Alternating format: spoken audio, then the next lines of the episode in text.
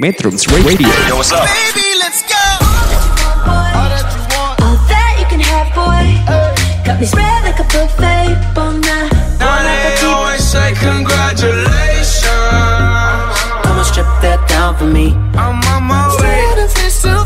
Girl, come on, strip that down for me. Yeah, yeah, yeah, Metrums. Radio, media terintegrasi kaum muda.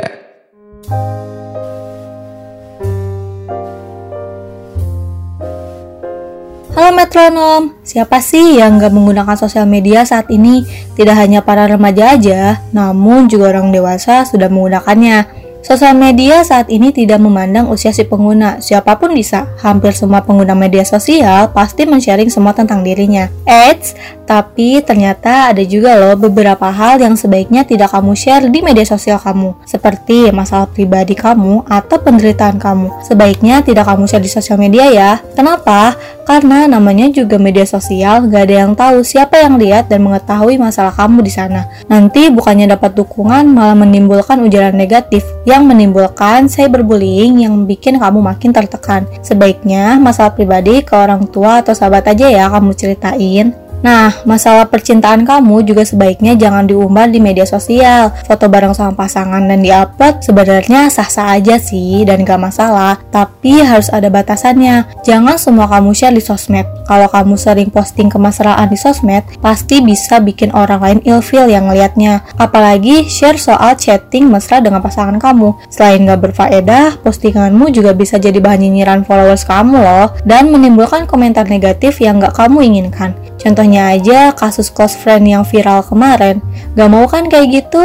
Nah, makanya lebih bijak lagi ya. Hal yang sebaiknya nggak kamu share di sosmed selanjutnya adalah masalah keuangan kamu atau masalah finansial kamu. Hal ini bisa mengundang penipuan loh. Gak mau kan ditipu, apalagi di ghosting. Nah, makanya jangan mengumbar masalah finansial dan keuangan kamu ya.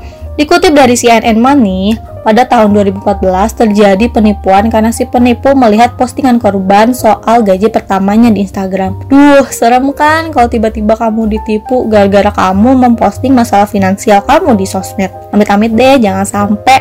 Yang terakhir yaitu berita bohong atau hoax. Kalau hoax sih udah pasti jangan, namanya juga berita bohong atau berita yang belum tentu benar. Nanti yang ada followers kamu jadi berspekulasi dan menyebarkan lagi. Ingat, penyebaran berita hoax juga ada hukumannya loh. So, hati-hati ya menyebarkan sesuatu yang belum tentu benar, sia-sialnya kamu malah dipenjara lagi. Serem deh, amit-amit jangan sampai. Nah, itu dia beberapa hal yang sebaiknya jangan kamu share di sosial media kamu. Memposting apa pun itu hak kamu sih, tapi kamu harus tetap ada batasannya ya.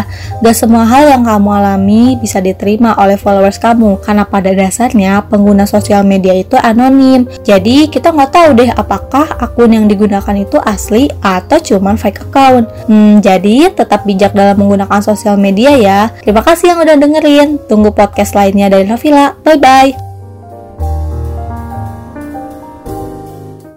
Metrums Radio,